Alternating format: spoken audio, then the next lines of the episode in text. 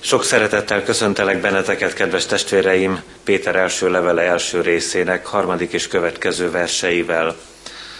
Áldott a mi Urunk Jézus Krisztus Istene és Atya, aki nagy irgalmából újjászült minket Jézus Krisztusnak, a halottak közül való feltámadása által, élő reménységre, arra az el nem múló, szeplőtelen és hervadhatatlan örökségre, amely a mennyben van fenntartva számotokra. Titeket pedig Isten hatalma őriz, hitáltal az üdvösségre, amely készen van, hogy nyilvánvalóvá legyen az utolsó időben. Amen.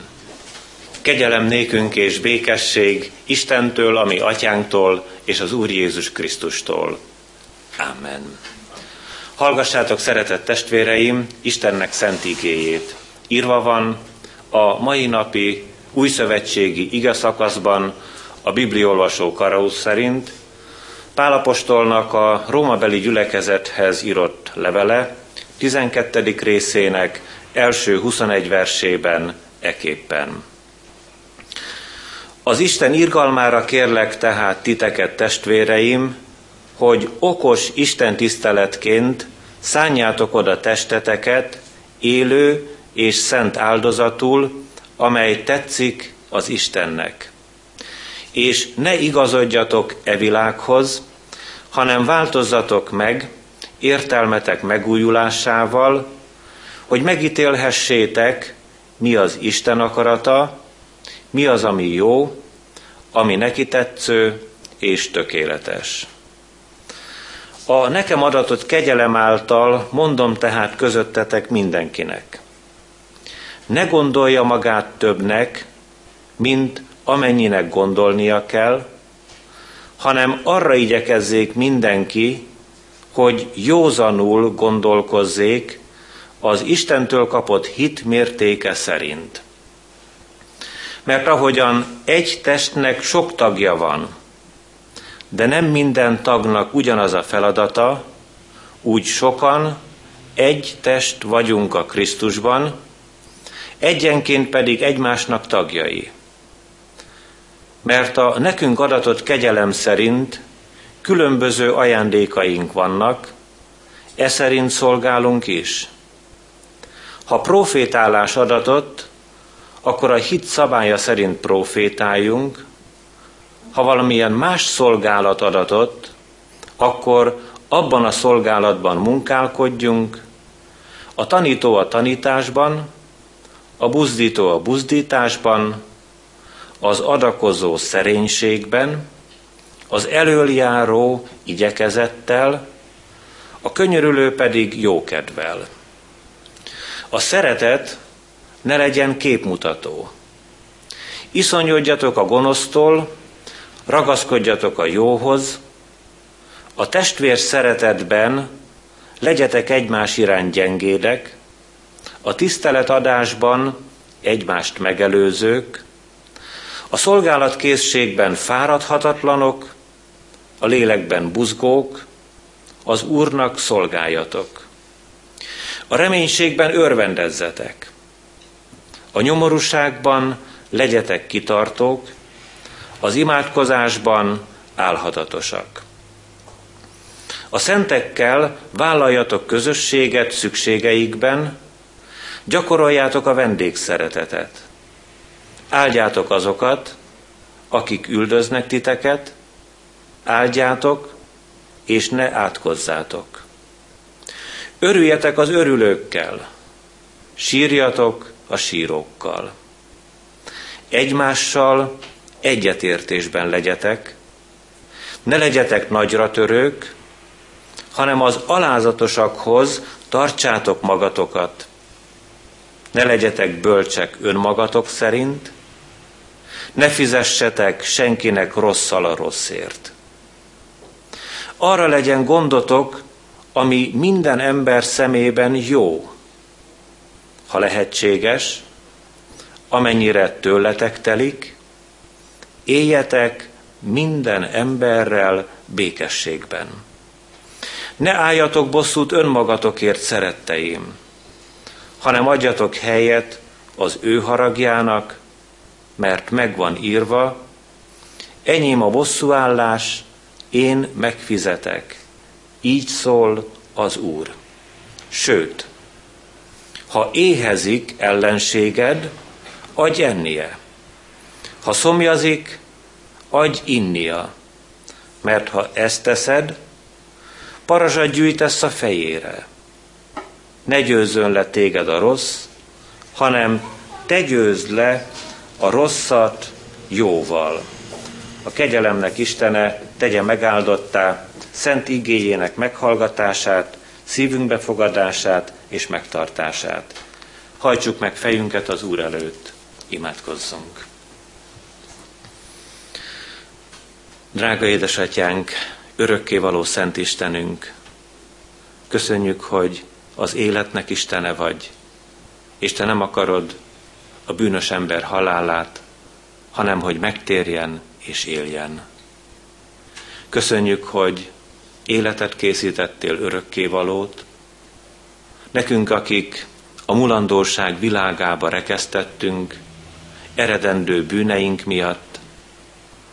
Köszönjük, hogy ránk tekintettél személyesen is, és fiat szeretetével zörgetsz a mi szívünk ajtaján, hogy felismerjük a te jóságodat, hogy tudjunk meríteni a te megbocsátó kegyelmedből és a mennyei örömből.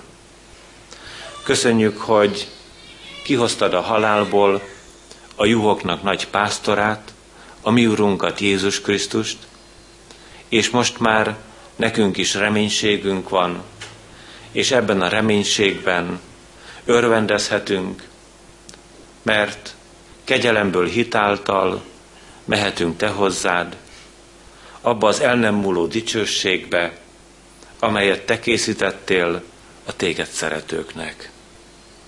Adj ehhez nekünk elégséges hitet.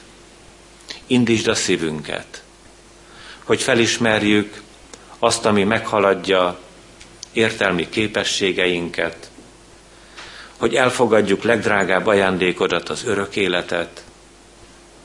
Tudjuk, hogy nincsenek nekünk ehhez emberi eszközeink, áldassék a te neved azért, hogy nincsenek, mert a te ajándékod, kiváltképpen való, nekünk nyújtott kincsed, az a mennyei élet, amelyet nekünk címeztél, ahova bennünket hívsz, ahol minket szeretnél megörvendeztetni.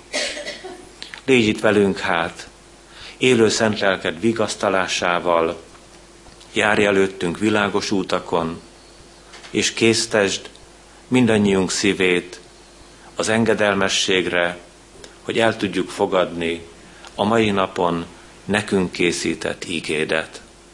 Hallgass meg könyörgésünkben, édesatyánk, szent fiadért, az Úr Jézus Krisztusért. Amen.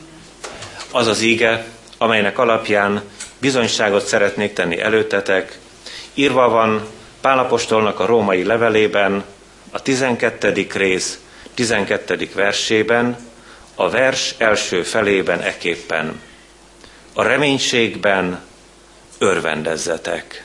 Eddig Isten üzenete. Szeretett gyülekezet, kedves testvéreim!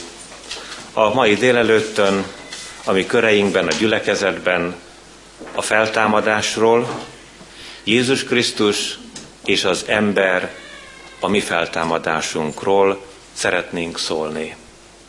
Nem egyszerű a kérdés, sok figyelmet igényel, és szívünkben végtelen nagy alázatra van szükség ahhoz, hogy bele tudjunk simulni e tekintetben Isten akaratába, és gazdag ajándékát mindannyian magunkévá tehessük, el tudjuk fogadni.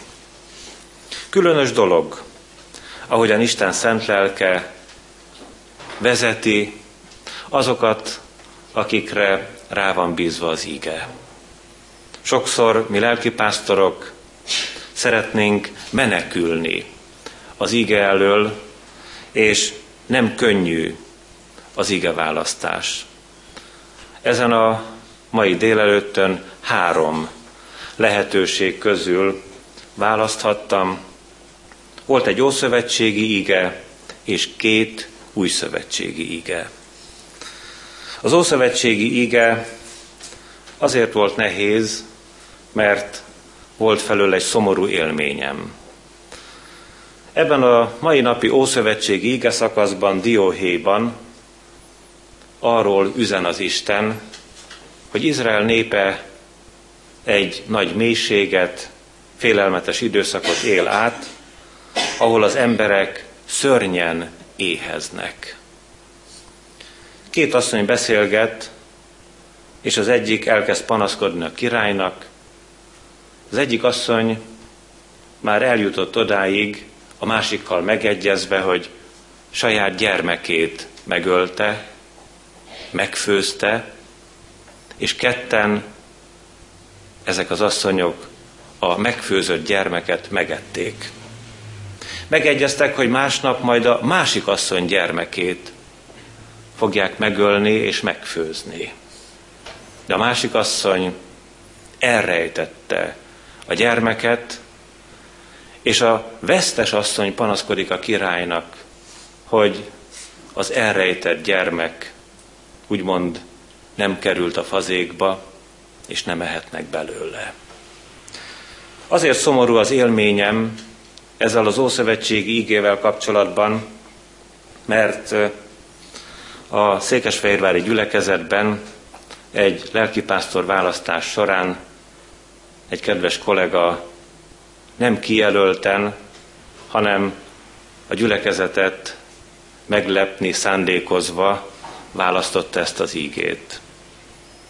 És a reagálás a gyülekezet részéről az volt, hogy aki ilyen ígét választ, az a lelkipásztor oda nem kell. Hát aztán elkezdtem gondolkozni, hogy vajon amikor ki van jelölve egy ige szakasz, szembesüljünk-e ezzel a borzalommal. És Isten lelke segített nekem abban, hogy nem. Elmondtam ti nektek így Dióhéjban, és kaptam egy másik ígét.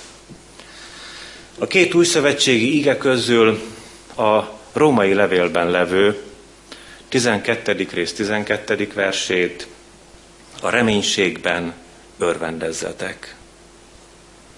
Arról én nem tudtam, hogy most az utolsó percekben, mielőtt bejövök az imaházba, a családomból és kedves ismerősöm már együtt, ketten megjelennek igét hallgatni, és azt mondják, egy fiatal, 30-valahány éves, valamikori iskolatársuk meghalt.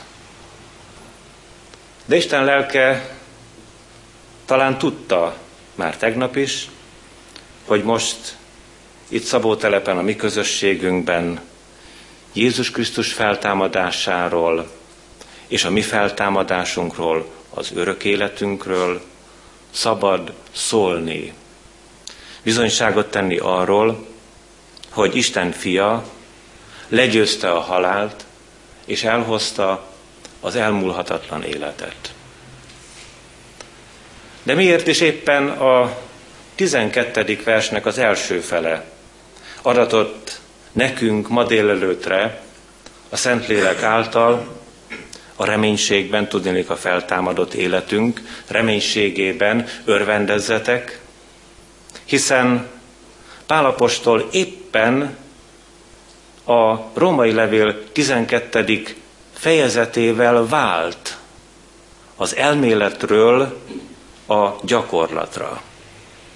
Ajánlom kedves figyelmetekbe, kedves testvéreim, az egész római levélnek az olvasását, azzal a megjegyzéssel, hogy nagyon nehéz.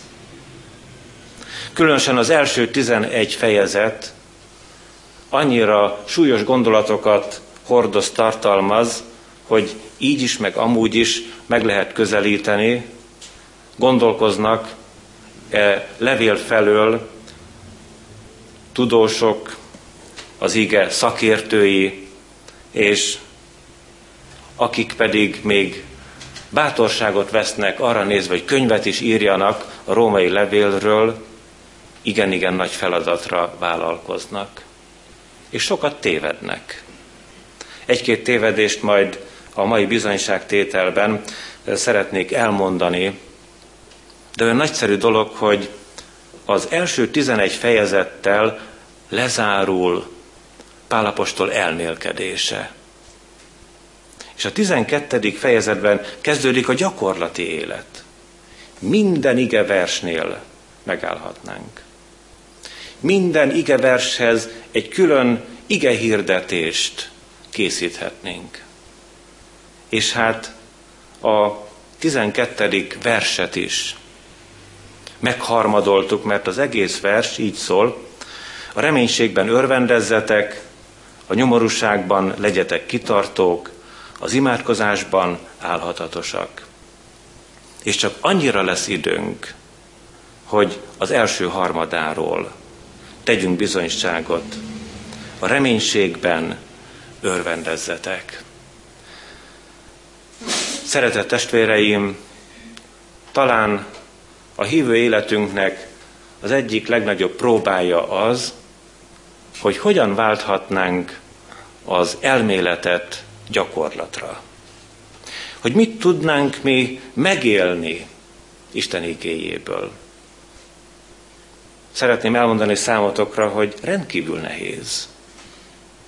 Isten igéje, és különösen is az Úr Jézus Krisztus drága személyisége a kedvünkért nem állítja lentebb a mércét. Pedig úgy szeretnénk egy picit csökkenteni, alacsonyabbra tenni. Mi időről időre leverjük a lécet. És nagyon magas az Úr kívánalma.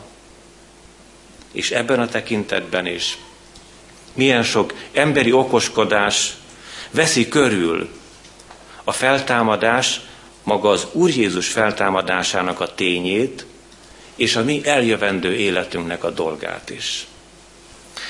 Hát miután így szembesültünk azzal, hogy a mai délelőtt nem leszünk könnyű helyzetben Isten igéje megértésében, 3 szempontból tanítson bennünket feltámadott életünkről az ige. Az ember reménységének a kiinduló pontjáról hadd szóljunk először. Másodszor pedig a reménységünk tartalmáról és erejéről.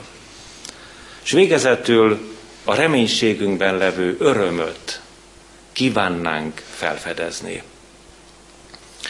Az ember reménységének, azaz örök életének van kiinduló pontja. Ezzel foglalkozunk az ige első gondolatában. Már az Ószövetségben, ami drága mennyei atyánk megígérte, hogy szabadítót fog küldeni erre a földre, megváltót ad nekünk. A bűnbeesés során nem természetes ez. Hallgathatott volna az Isten, elutasíthatott volna mindannyiunkat. Születhettek volna nemzedékről nemzedékre emberek, fiúk és lányok, akik felnőve férfiakká, asszonyokká lesznek, és benépesítik ezt a földet, és maradhatott volna mindenki ítélet alatt a kárhozatban.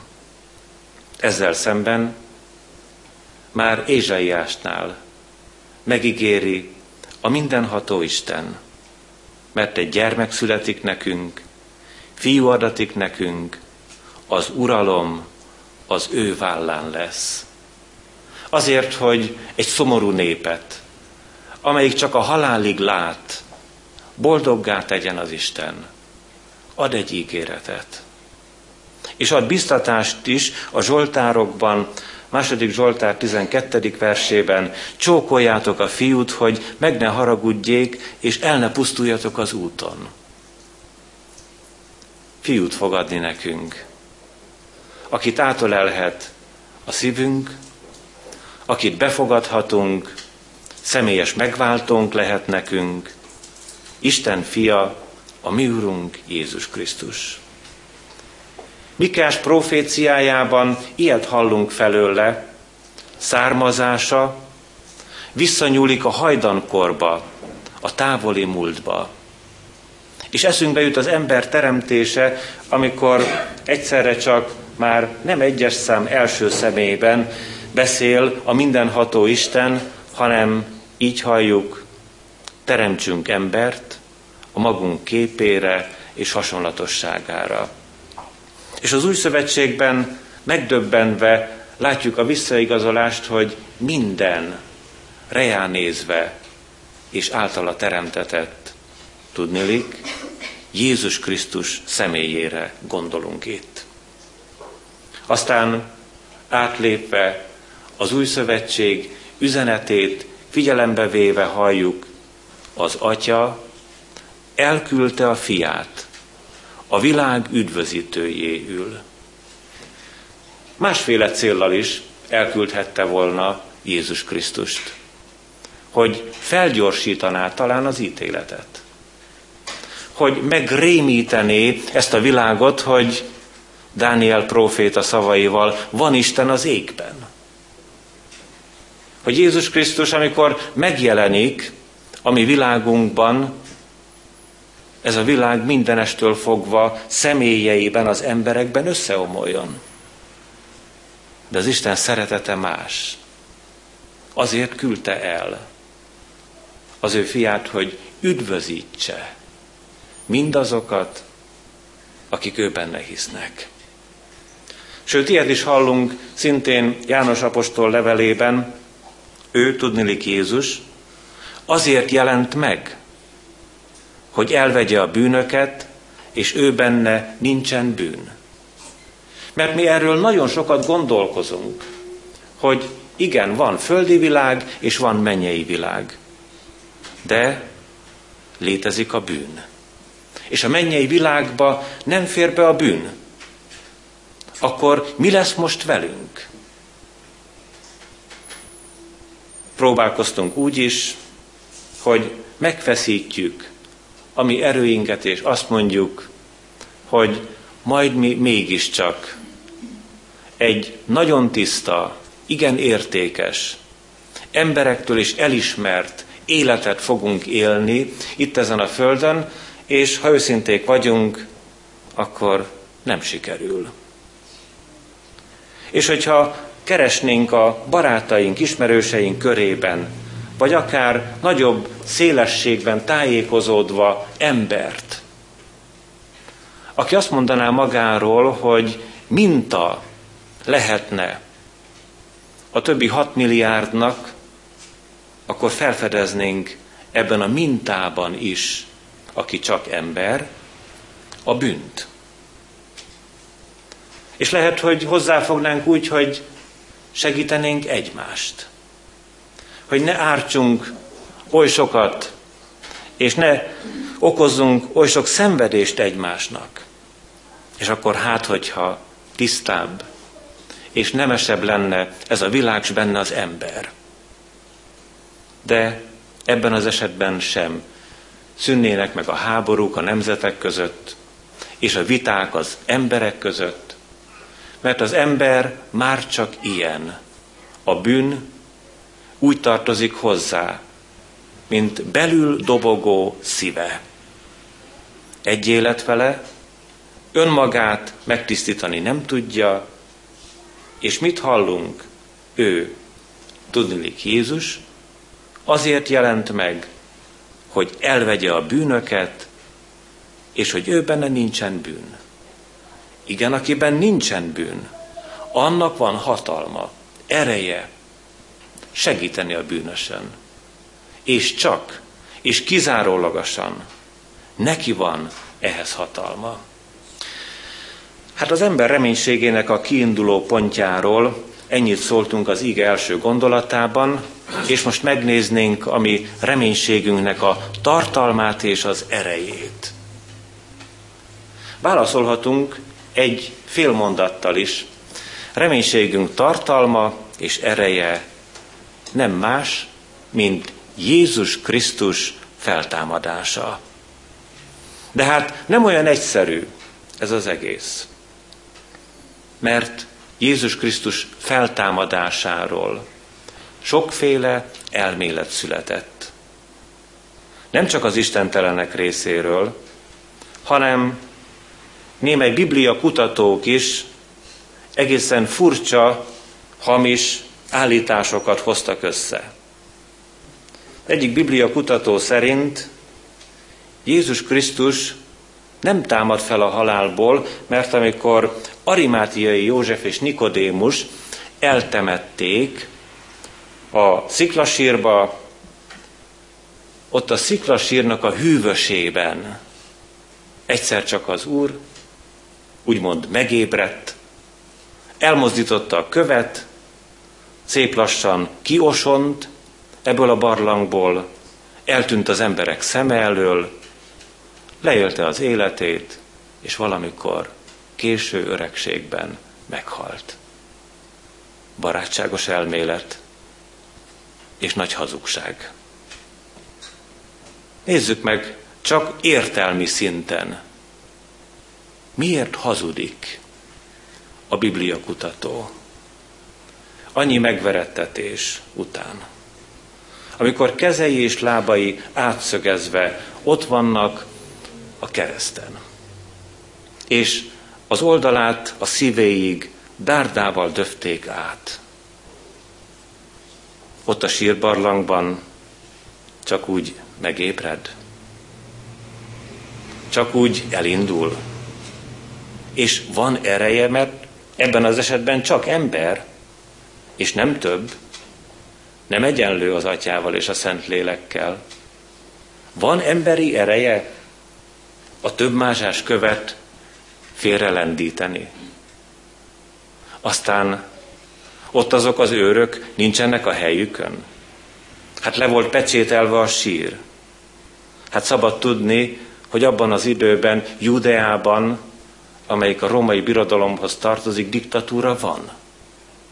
Ott, hogy egy embert vagy 100-at végeznek ki egy napon, teljesen mindegy. Hogy Jézus Krisztusnak, Péternek, Jakabnak, Jánosnak hívják, teljesen mindegy. A katonák az életükkel feleltek ennek a sírnak a biztonságáért. Értelem zavarodott az az ember, aki ezt a fajta elképzelést összehozta.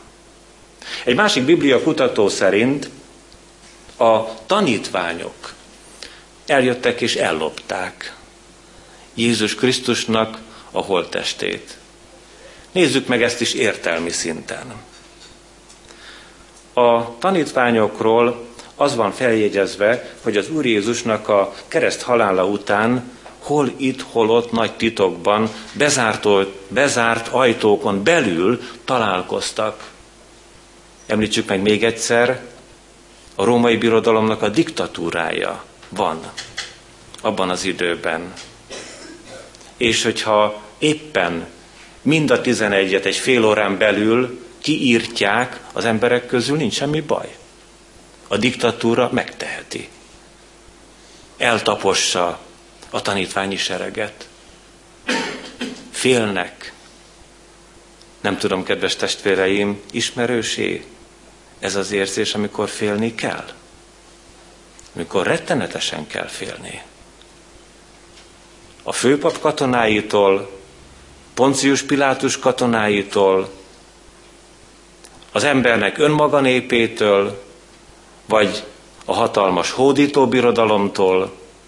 Félelem, a félelem nyomában, és a félelem elől nincs menekvés.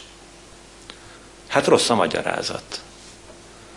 A tanítványokat úgy kellene bemutatni ebben a helyzetben, hogy pár óra hosszával hamarabb. A főpap udvarán Péter 3-szor tagadja meg azt, hogy ő Jézus Krisztus tanítványa, amikor 3-szor tagad, akkor átkozódik. Átkozódva tagadta meg azt, hogy ő Jézus Krisztus követője. Ez a lelki állapot, ez a háttér. Van itt esély, hogy felfegyverzett katonákkal szembe mennek. hogy átszakítják a lepecsételt szallagokat, hogy ők néhányan elmozdítják a hatalmas követ és ellopják Jézus Krisztus testét. Értelmetlen emberi magyarázat. És bizony nekünk is félre kell tenni az értelmi magyarázatot, amikor boldogan bizonyságot teszünk. Ami reménységünknek tartalmáról és erejéről, hogy Isten, az örökkévaló mennyei édes atyánk nyitotta meg a sírkamrát, és az őrök holtra váltak, és beavatkozott az Isten, és életet adott az ő megfeszített szent fiának. Bármi történjen is, bármi legyen a következmény, Jézus Krisztus megjelent. Megjelent a tanítványok körében, a bezárt ajtókon át. Feltámadt az Úr. És a feltámadás után különösen is minősítetten, a Szentlélek kitöltetése után, nézzük csak meg ugyanezt a tanítványi sereget. Van egy tapasztalatuk. Átélték azt, hogy feltámadott az Úr. És most már, ha diktatúra van, ha hajtóvadászatot kezdenek is ellenük, ők egy cél érdekében teszik fel az életüket. Látták a feltámadott Jézus, találkoztak vele, és ezért, hogy ezt mindenkinek elmondják, hogy szélese világra eljusson az evangélium, ezért érdemes meghalni, nem másért, ezért. Mert Jézus Krisztus feltámadta halálból, egy kivételével mindannyian az életüket adták, ezért a bizonyság tételéért az ígének.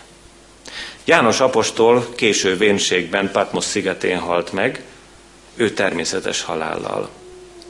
Mindenki mást az Úr Jézus tanítványai közül kivégeztek. Pétert fordított keresztre feszítették meg, Andrást az András kereszten feszítették meg, másokat lefejeztek, és mindegyik meghalt.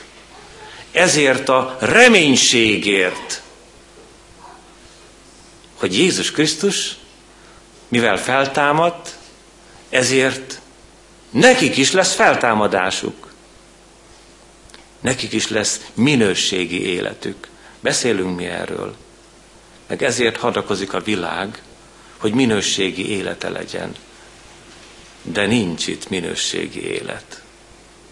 Lehet bármilyen magas, úgymond svájci az életszínvonal, a svájci ember is szembenéz a halállal. Nincs minőségi élete.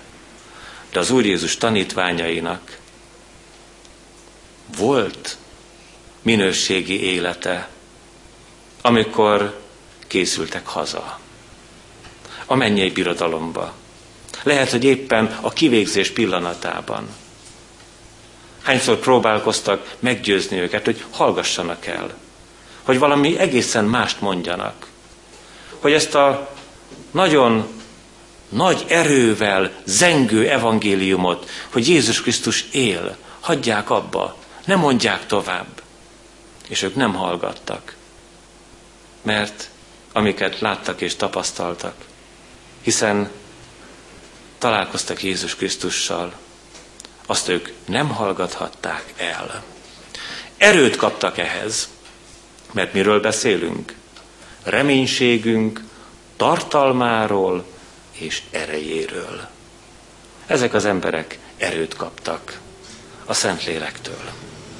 És végezetül a mi reménységünkben levő örömről is hadd szóljak egy pár gondolatot köztetek, testvéreim. Nagyon sok furcsa öröm van nálunk.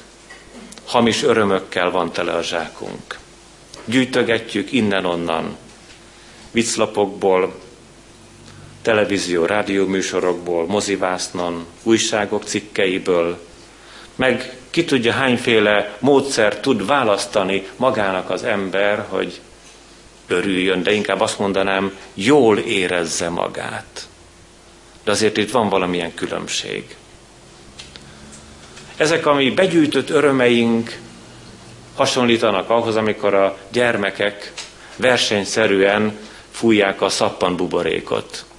Szép az, még ha nem tévedek, valamelyik nyári táborban mi is megpróbáltuk, ott a fiatalokkal együtt fújtuk nagy lelkesen a szappanbuborékokat.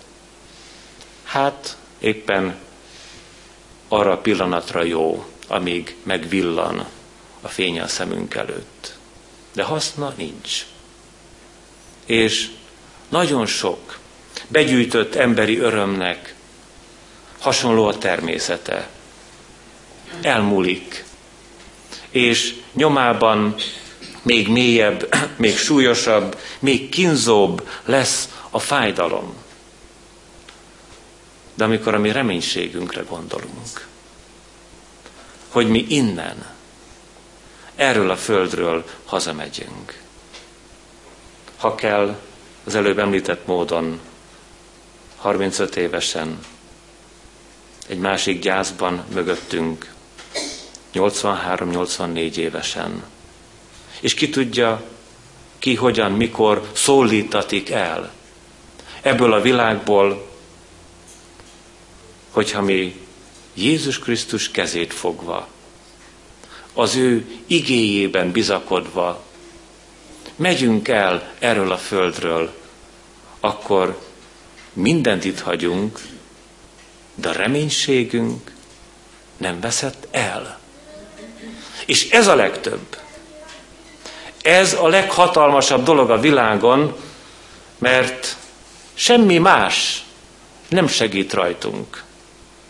Teljesen mindegy, hogy halálunk pillanatában milyen tudományos fokozattal rendelkezünk.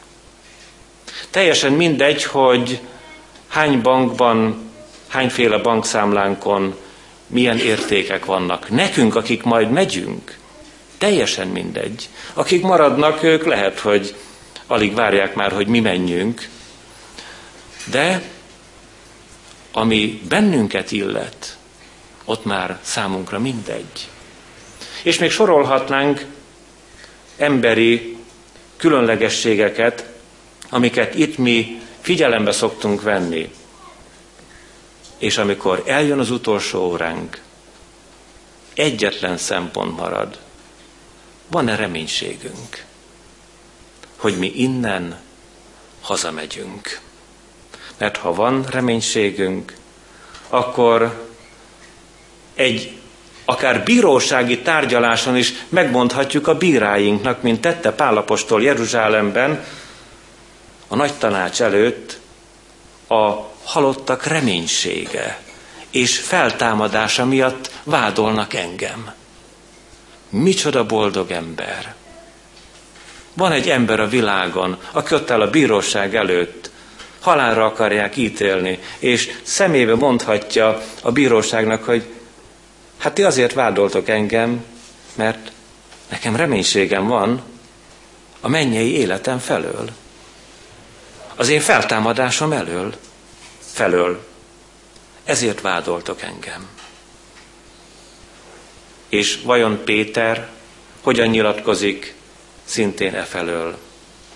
Levelében azt olvassuk, az Atya újjászült minket élő reménységre, Jézus Krisztus feltámadása által.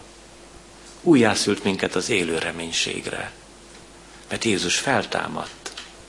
Akár milyen módon akarják az ellenkezőjét bebizonyítani az emberek. Említettük ott a kezdeteknél, mi minden történt. És tudjátok, hogy mi egyébként miért vagyunk itt ebben az imaházban? Mert Jézus Krisztus feltámadt. Ha sikerült volna ennek a világnak bebizonyítani, akkor az ellenkezőjét, akkor a lehető legnagyobb butaság lett volna ma idejönni. Akkor semmi értelme nem lett volna annak, hogy mi eljöjjünk igét hallgatni. Azért vagyunk itt, mert Jézus Krisztus feltámadt. Ez a mi teljes bizonyosságunk. És mondja is szintén Péter, teljes bizonyossággal reménykedjetek abban a kegyelemben, amelyet Jézus Krisztus megjelenésekor kaptok. Reménykedjetek a kegyelemben. Húzzuk alá még egyszer. A kegyelemben reménykedjetek. Ne emberi kiválóságainkban, ne emberi kapcsolatainkban, hanem az Úrral való kapcsolatunkban. A Jézus Krisztussal való élő kapcsolat következménye a kegyelem kihirdetése. Személyesen, mindannyiunk életére nézve. Nem erkölcsi mérce ez, hanem hitbeli mérce. És a kettő, ha össze is mosható, de nem kell összemosni, különbözik. Minden Jézus Krisztusnál van, mi pedig az ő ajándékát legfeljebb elfogadhatjuk. Semmit hozzá nem tehetünk. Semmivel ki nem egészíthetjük. Semmit nem mondhatunk ott az Atya színe előtt, hogy ezzel nekem vagy bármelyikünknek is nagyobb, kényelmesebb helye lehetne a mennyben. Abban a kegyelemben reménykedjetek, amelyet Jézus Krisztus megjelenésekor kaptok. Segítsen ehhez az Isten. Amen. Urunk Jézus Krisztus, boldog a mi szívünk, hogy Te elhagytad sírkamrádat, harmadnapra feltámadtál, megmondtad ezt Te jó előre tanítványaidnak, akik ebből nem értettek semmit. Tudtak erről a Te népednek vezetői, főpapjai, akik el akarták némítani a későbbi bizonyságtevőket, akiknek a szíve megtelt félelemmel éppen a Te feltámadásod miatt. Dicsőítünk és magasztalunk Téged, hogy feltámadott életednek minden hasznát, minden áldását mi kaphattuk meg. Most már van reménységünk, és előre nézünk a Te visszajöveteledre. És amikor hozzád gyülekezünk, ha mindent veszítünk is, de reményünk Te benned, hogy Te megeleveníted a mi portestünket, mennyei testtel ajándékozol meg minket, megmarad. Köszönjük, hogy gyászban járó testvéreket a maguk fájdalmával, töredelmével, lelki küzdelmével oda vihetjük színed elé. Akár időskorban, akár fiatalon szólítod el azokat, akiknek kiszabott esztendeik letelnek, áldott légy, hogy a Te benned hívők nem bizonytalanra futnak. Kérünk, jó Urunk, Te adj vigasztalást szent lelked által, abban a gyászban, ahol idős testvért szólítottál el, az özvegyen maradt feleségnek, elpihent testvérünk gyermekének, unokáinak és testvéreinek. És a másik családot is Te kegyelmedbe, oltalmadba ajánljuk, ahol kevés az emberi szó, ott áldott ereje és hatása van a Te felemelő igédnek. Köszönjük, hogy a Te igédben hatalmas erő van. Add, hogy kitegyük magunkat, mi mindannyian ennek a mennyei erőnek, hogy amíg tart a mi vándorútunk, Te veled menjünk tovább, drága Jézus Krisztus, nevedet magasztalva, Téged dicsőítve. Áld meg az előttünk levő igehallgatásokat, amikor estéről estére szólhat majd a bizonyságtétel a Klapkatéri templomban. Te segíts el mindannyiunkat, hogy együtt lehessünk a Te nevedben. És áld meg a Te népedet, fiatalokat és idősebbeket, gyermekeket és megfáradt, öreg testvéreinket. Add, hogy örömmel mehessünk a Te utadon, a keskeny úton. Maradj velünk, hallgass meg könyörgésünkben. Amen. Együtt mondjuk el Jézus Krisztus imádságát. Mi atyánk, ki vagy a mennyekben, szenteltessék meg a Te neved. Jöjjön el a Te országod, legyen meg a Te akaratod, mint a mennyben, úgy a földön is. Ami mindennapi kenyerünket add meg nékünk ma, és bocsásd meg a mi vétkeinket, miképpen mi is megbocsátunk az ellenünk vétkezőknek. És ne vigy minket kísértésbe, de szabadíts meg minket a gonosztól, mert tiéd az ország, a hatalom és a dicsőség mind örökké. Amen.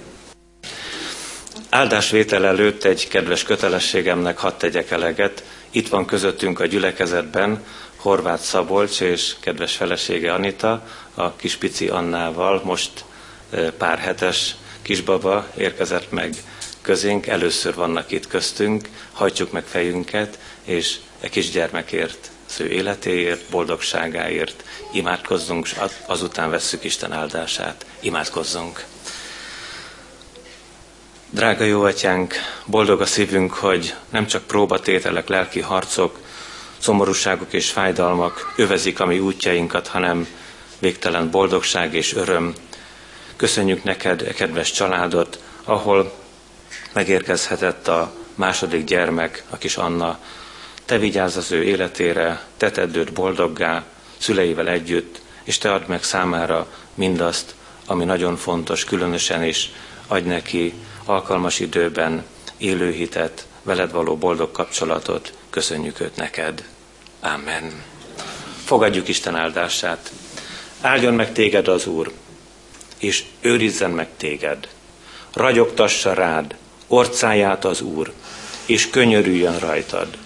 Fordítsa feléd orcáját az Úr, és adjon neked békességet. Amen.